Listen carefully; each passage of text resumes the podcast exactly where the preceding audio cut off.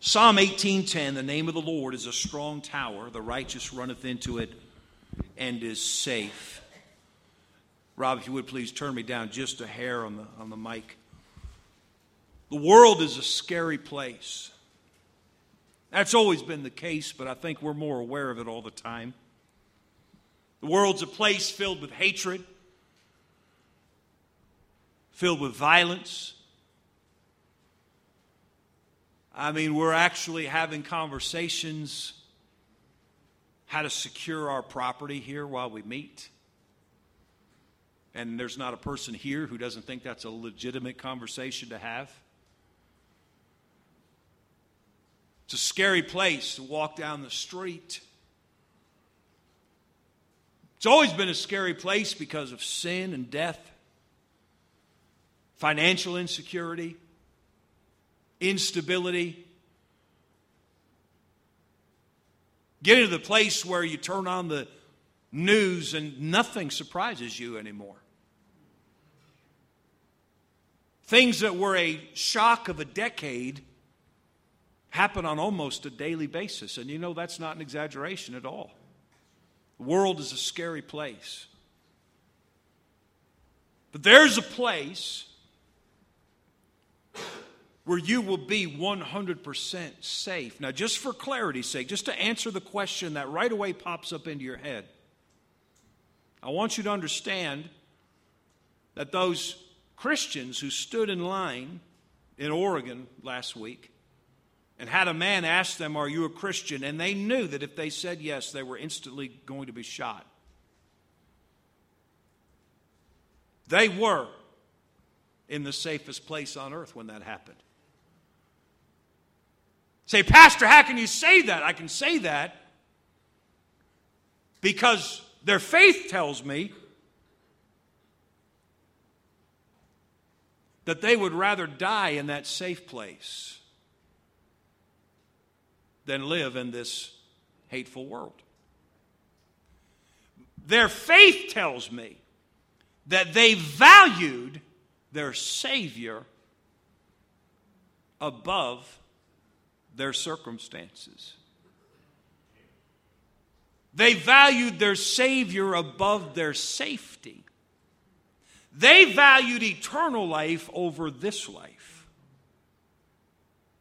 And therefore, even though I didn't see them, even though I've never met them, their testimony tells me that even at death, they were in the safest place on earth. That's difficult to comprehend if you don't know Christ.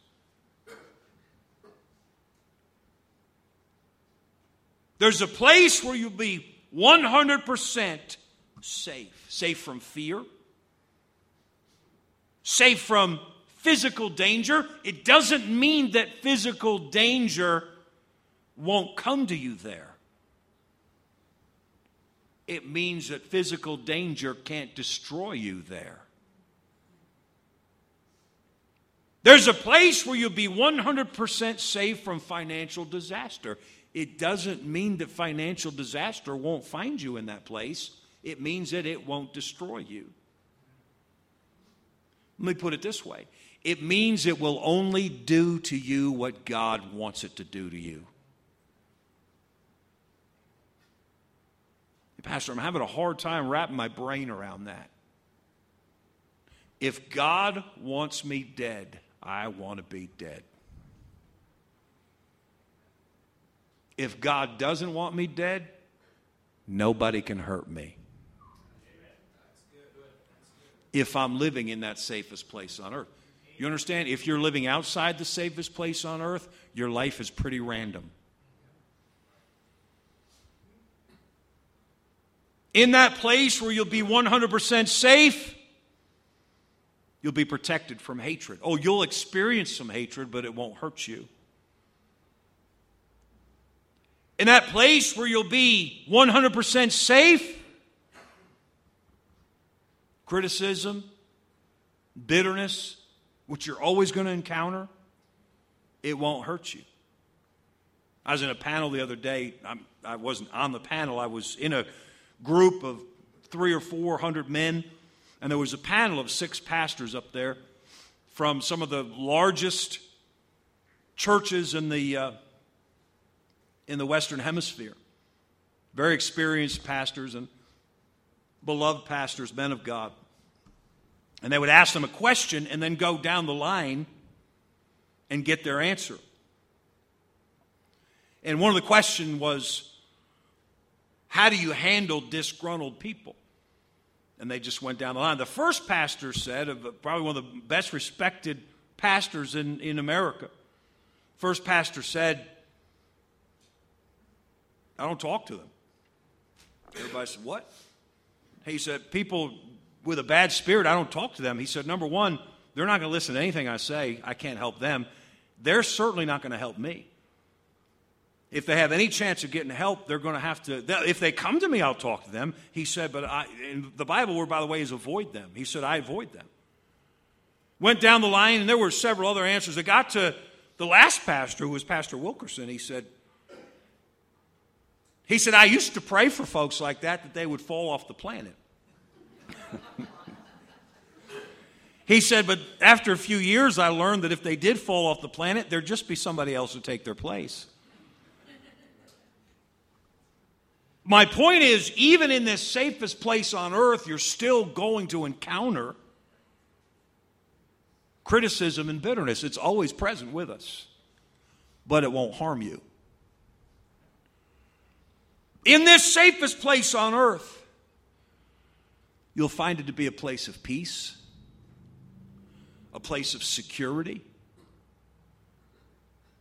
a place of stability. Pastor, are you, are, are you insecure? Absolutely, I'm insecure. We all are. But not in that place. We're not. Because there's security in that place. What is that place? The name of the Lord is a strong tower. The righteous runneth into it and is safe. I got to tell you, that verse baffled me for a long time because I, have heard that verse my whole life. Grew, grew up, memory verse in Sunday school, very well known verse. How do you run into the name of the Lord? I mean, tell me practically how do you do that? But you know what? There's a sort of a sister verse to this verse in the New Testament, and it's a very, even more well known verse. Proverbs 18:10. The name of the Lord is a strong tower, the righteous runneth into it and is safe. Let me give you a similar verse that you already know. Most of you could quote it. Ready? Romans 10 13. Whosoever shall call upon the what? Name of the Lord shall be saved. So Proverbs 18:10, first of all, they both contain that phrase, the name of the Lord. Proverbs 18:10 says you'll be safe. Uh, Romans 10:13 says you'll be saved. It doesn't mean exactly the same thing. Romans 10:13 is talking about salvation. God saves your soul forever. But it certainly includes safety after salvation. So these are very similar statements. Now, here's what, here's what you see when you compare them. Proverbs 18:10 says that the righteous runs into the name of the Lord. Romans 10:13 says, I said Proverbs 28:10, I meant to say. Romans 10:13 says, whosoever shall call upon the name of the Lord, which tells me that calling and running are the similar, if not the very same actions. And the Old Testament is filled with examples of people who, in desperate situations, ran to the name of the Lord. They called upon the name of the Lord. I think of Elijah on top of Mount Carmel. He had invited everyone in Israel, but especially 850 false prophets.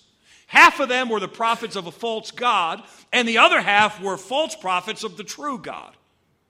They were all false prophets.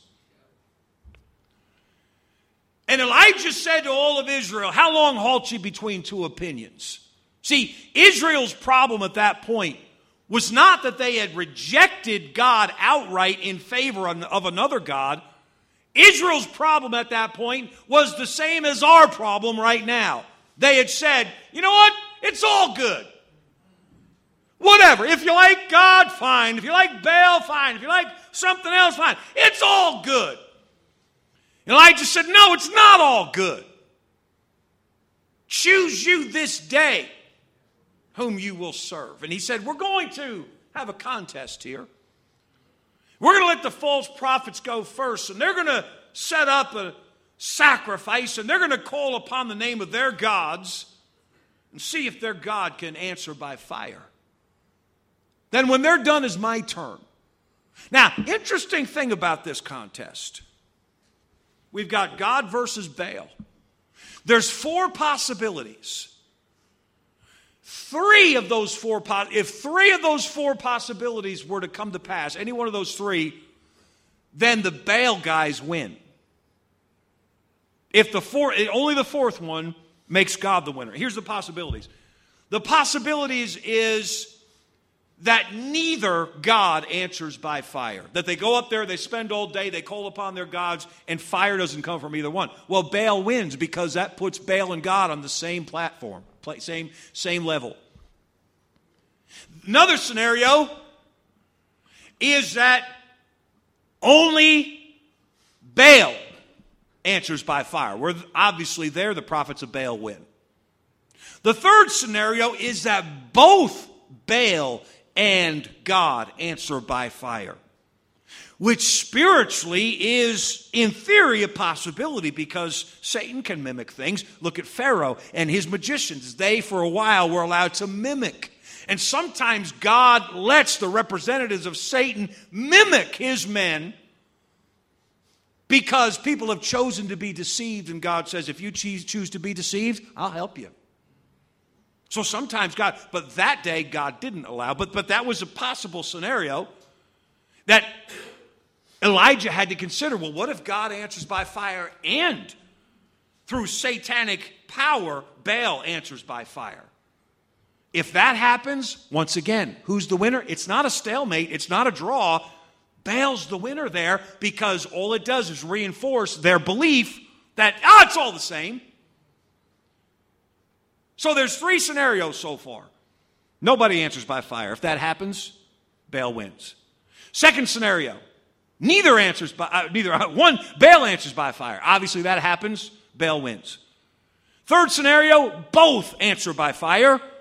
In that scenario, Baal wins. But there's a fourth scenario. Baal doesn't answer by fire, God does. And that makes God the clear cut winner. So the prophets of Baal go first. They spend all day long calling upon Baal to send down fire on their sacrifice. They dance, they sing, they shout, they cut themselves trying to impress their God. Finally, after all day, Elijah says, You know what, boys, you've had your chance. Elijah sets up the altar, sets up the sacrifice, even dumps 12 barrels of water on the sacrifice. And then what does he do? He runs to the name of the Lord. Lord God, I'm all by myself here, surrounded by your enemies. Send down the fire. And God sent down the fire. The fire licked up the water. And the crowds of people that had gathered bowed down and said, The Lord, He is the God. The Lord, He is the God. The name of the Lord is a strong tower. The righteous runneth into it and is safe. Elisha, when he found himself surrounded by the Syrian army, surrounded by the Syrian army, he's in his house. He's reading his Bible. He's drinking a cup of coffee. His servant goes outside, probably to get some water from the well or to get the paper or something, and he opens the door, and his servant was a lot like Barney Fife, I think, and he goes outside and he looks and he sees and he runs back inside and he slams the door and he says, Master, we're surrounded by armies. They've got the house surrounded. Elisha doesn't even look up from his Bible. He just says, Yeah, it's all right. He said, No, you got to come over here. Look out the blinds. We're in trouble. Elisha says, It's all right. Doesn't even look up from his Bible. Takes a sip of coffee. We're okay. He said, What?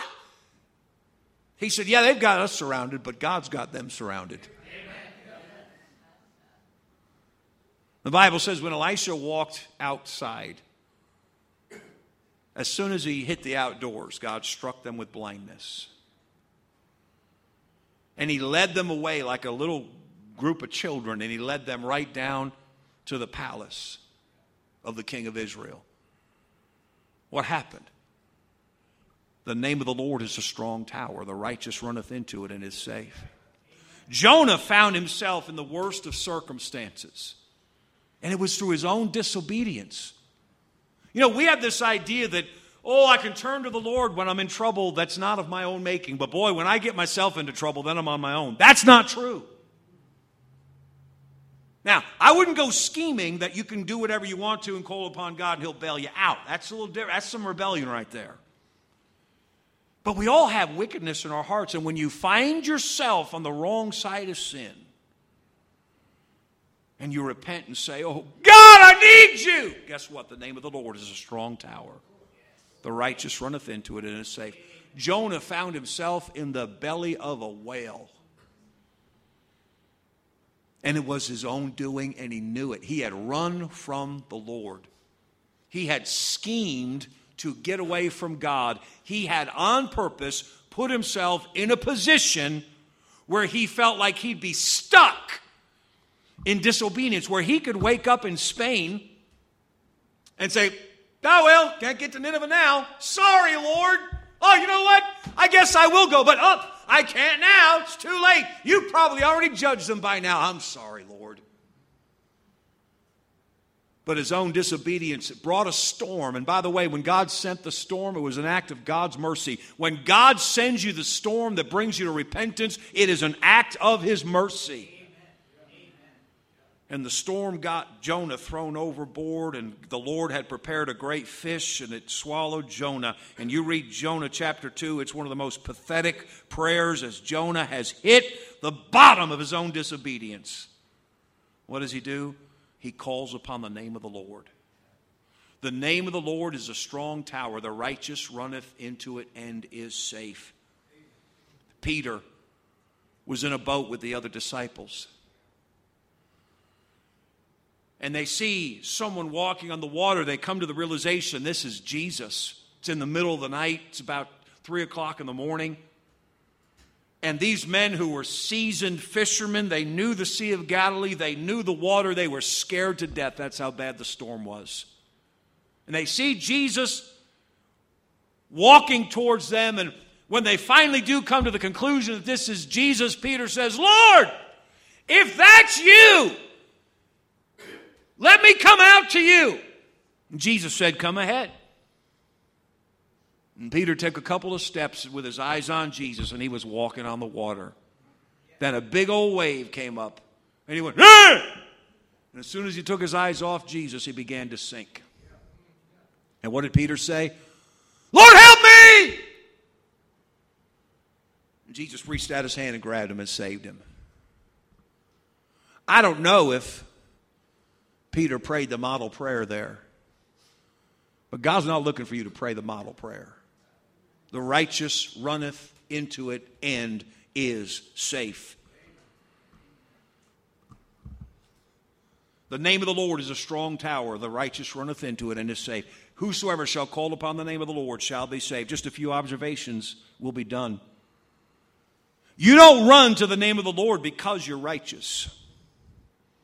You're righteous once you run to the name of the Lord. How do I know that? Romans 10:10. 10, 10. With the heart man believeth unto right unto righteousness. You call on the name of the Lord because you know you're welcome there.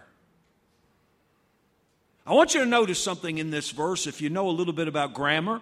The name of the Lord is a strong tower The righteous runneth into it. Now, so far, we don't know in English whether that's a group of righteous people or if that's an individual righteous person.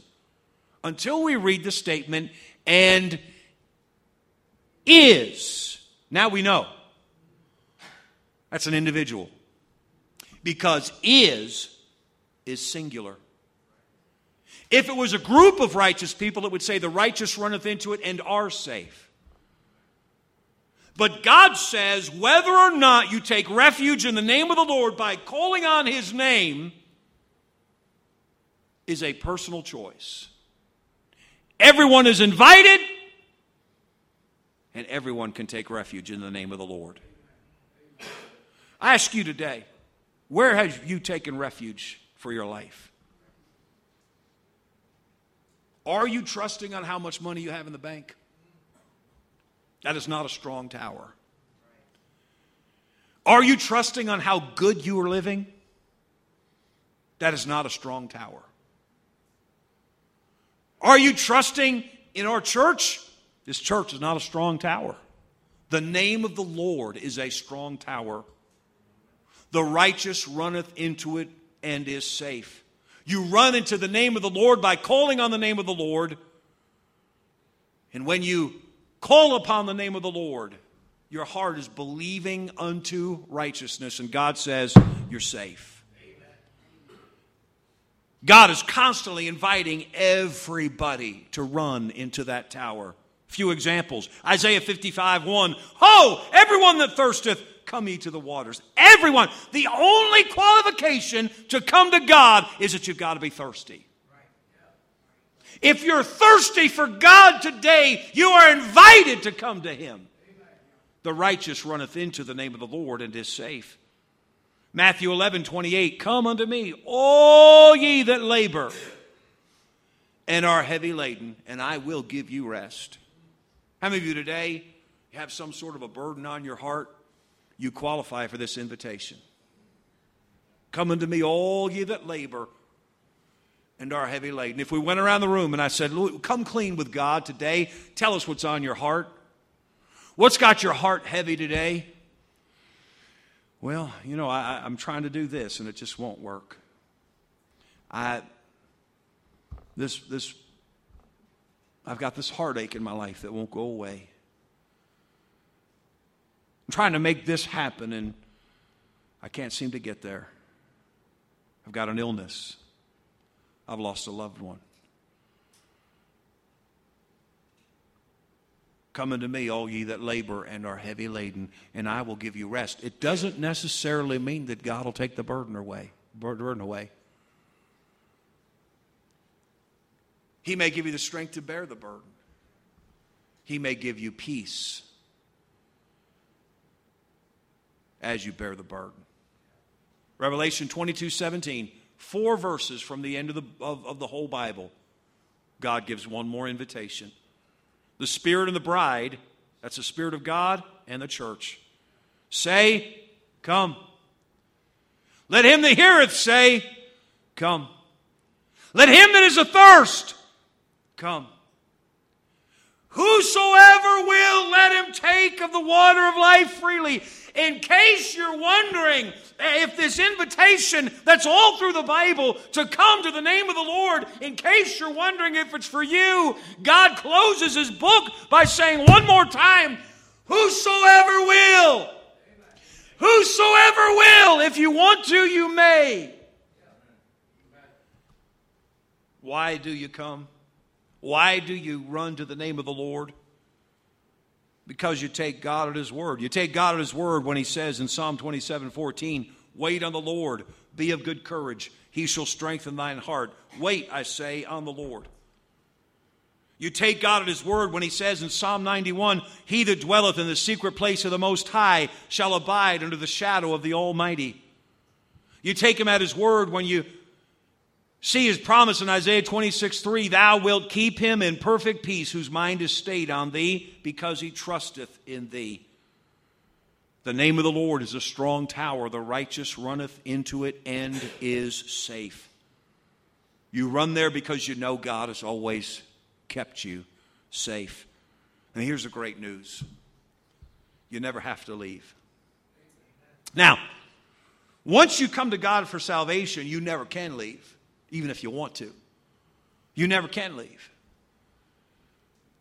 But you never in your lifestyle have to leave that place of safety.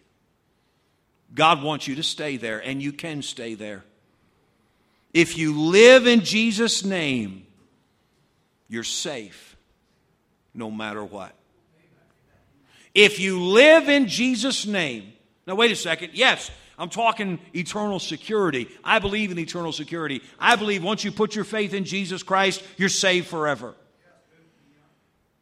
But now I'm talking for a second about your safety throughout life in this scary world that we were talking about at the, at the get go. You're safe. You're safe.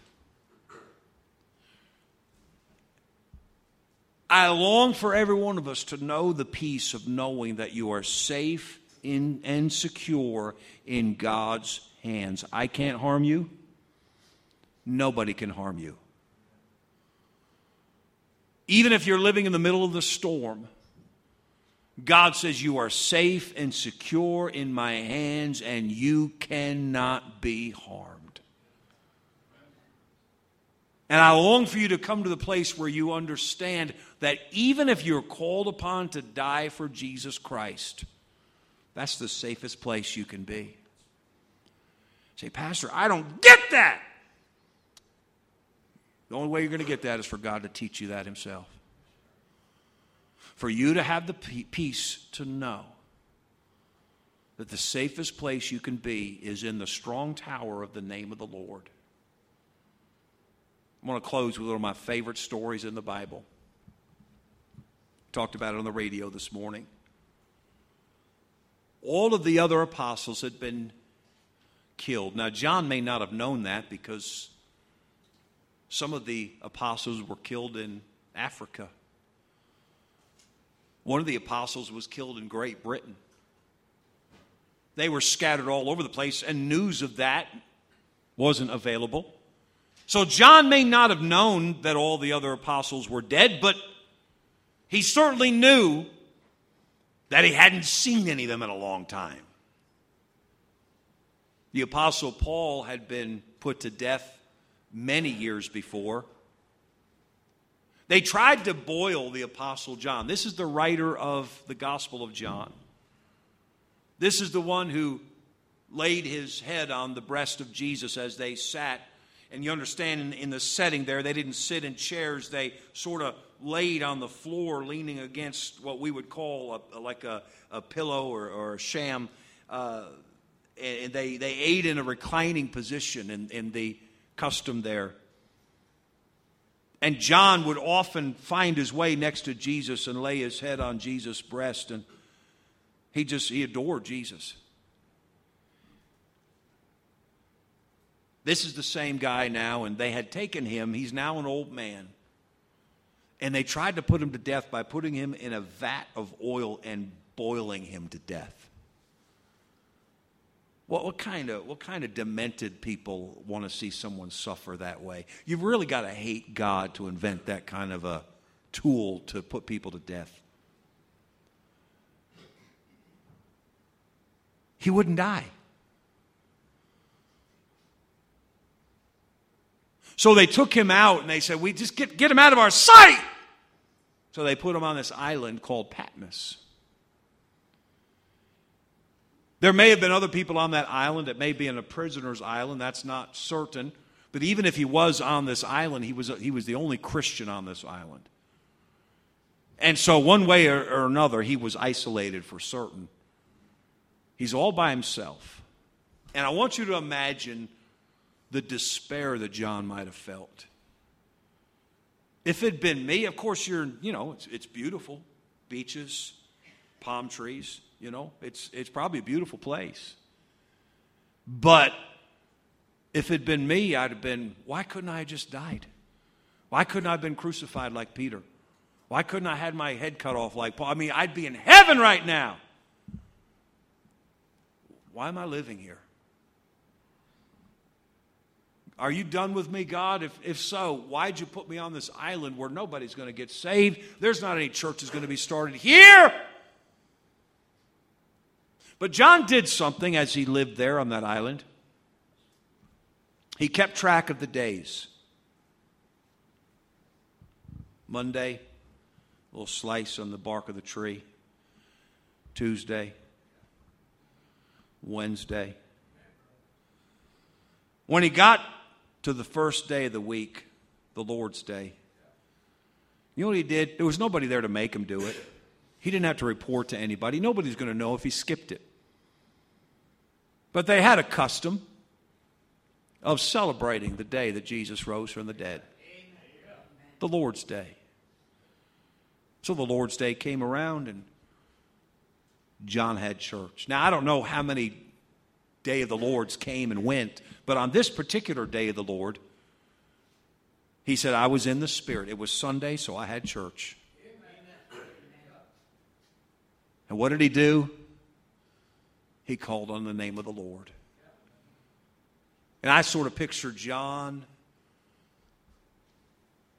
in the words that he himself penned under the inspiration of the Holy Ghost. In the beginning was the Word, and the Word was with God, and the Word was God.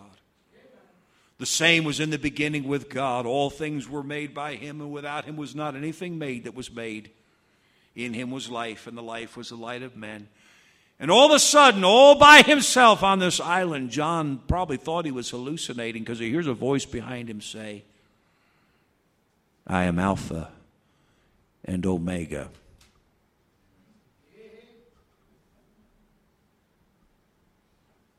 I don't know about you. I, I always, when, when I think something strange is going on, I don't, I don't want to be taken. You know what I mean? So I'm not going to, I'm going to pretend. It's like one time I was, I was down, I was down on Fifth Avenue, and it just so happened. I'm. It's, it's, it's, it's five o'clock. Work is getting out. There are hundreds of thousands of people on the street and I'm crossing the street because I'd just come from the American Girl shop. I'd gotten a birthday present for my daughter. And I hear a voice say, Hey, Pastor! And I'm going, No, that can't be for me. It cannot be for me. So I didn't even look. Hey! No, no, I'm sorry. It wasn't Pastor. Brother man. That was it. Hey, brother man. I said, That cannot be for me. So I just kept walking with my American Girl doll towards the, towards the parking garage. Hey, brother man! And it was not letting go, it was getting closer. So on the third time, hey, brother man! I turned and looked. Sure enough, the guy was chasing me down. He was just going for a walk on Fifth Avenue. He had been to our church in the Bronx bus and he was he was uh, chasing me down on Fifth Avenue. And that's what I usually so I wouldn't be surprised if John hears this voice and says, That's probably not for me. But eventually, and probably on the first time, he turns and he looks and he sees. He sees someone that I think he hasn't seen since the Mount of Transfiguration. He sees Jesus in his glory. And he bows at his feet. And Jesus says in so many words, John, here's why I've spared you. I've got a job for you to do. I'm going to show you some things. I'm going to take you on a trip. I'm going to show you part of what you're going to see. You're going to see where all your brethren are. They've gone to this place, but I'm going to take you beyond that. I'm going to tell you, I'm going to show you the future. I'm going to show you what I have in store for at least the next 3,000 years and even beyond into eternity. And I want you to write it all down. God says, I'm not through with you. God, in one instant, took John from a place of hopelessness and despair to a place of purpose and faith. Why? Because John ran into the strong tower, the name of the Lord. Listen, when you face fear, run to that tower, call upon the name of the Lord. Now, if you're not saved today, you need to run to the name of the Lord for that first time. If you are saved, I urge you, run back again and run back again and run back again. Oh, hey, live in the name of the Lord. You never have to leave that strong place. But Call on the name of the Lord, and you'll be reminded of that strong tower. If you do run away from the strong tower, call on the name of the Lord. Let God take you back there. The safest place you can live is in the strong tower, of the name of the Lord. Let's bow our heads before we say goodbye this morning. Father, I, I don't know who's here and where everyone's heart is, Lord. I just barely know my own heart. I pray, Lord, if there's someone here this morning who needs to run, call upon the name of the Lord this morning for salvation, I pray that they would do that, that they would make that very important choice. Lord, we are a sinful, fallen race. We have the nature of Adam with us, a rebellious, sinful nature, and we've acted on that nature. We're responsible for our own sin. Because of that, we're damned. But I thank you that Jesus, the Savior, came and died for my sin and for all of our sins and offers to us the gift of forgiveness and eternal life to those who will call upon his name. I pray that if there's someone here this morning who's never made the choice to call upon the name of the Lord for salvation, that they would do it today. Oh, Lord, the time is late in our lives in this world. And this may be someone's last chance. I pray they would not pass it up. Would you keep your head bowed for just a moment? If you're here this morning and you never have called upon the name of the Lord for salvation, I want to give you the opportunity to do that right now. You may have come to church for 20 years, but you've never called upon the name of the Lord for salvation. Would you do that today? Would you acknowledge to God, yes, I've, I've sinned against you?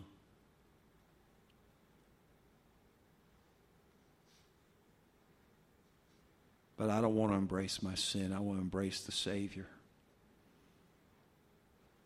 Here's what you tell God See, you can only come to God through Jesus Christ and His blood. You can't come through this church. We can't get you to God. Only Jesus Christ can get you to God. You can't come through me. I can't get you to God.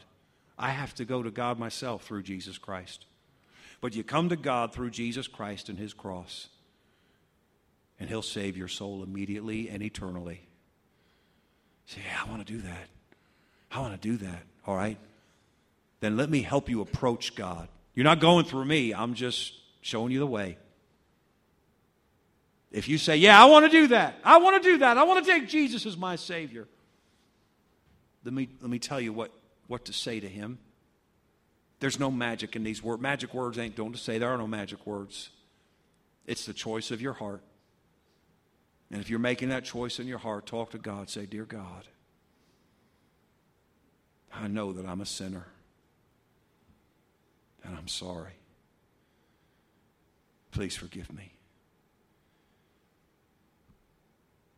Thank you for sending Jesus to die for my sin.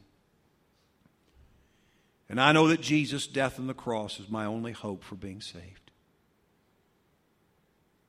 Right now, I receive Jesus as my Savior. I'm trusting Him for my salvation. I'm not trusting my works. I'm not trusting my church. I'm not trusting my baptism. I'm trusting Jesus Christ because he died for my sins. Jesus, come into my heart. Save my soul. Take me to heaven. Help me to live for God. I wonder if there's someone here this morning who'd say, Pastor, for the first time ever, just now when you prayed that prayer, I prayed it with you. I received Jesus as my Savior. I'd never done it before, but just now I trusted Jesus as my Savior. Nobody's looking but me. I'd love to rejoice with you. Would you lift up your hand to God as a testimony that you trusted Jesus Christ as your Savior?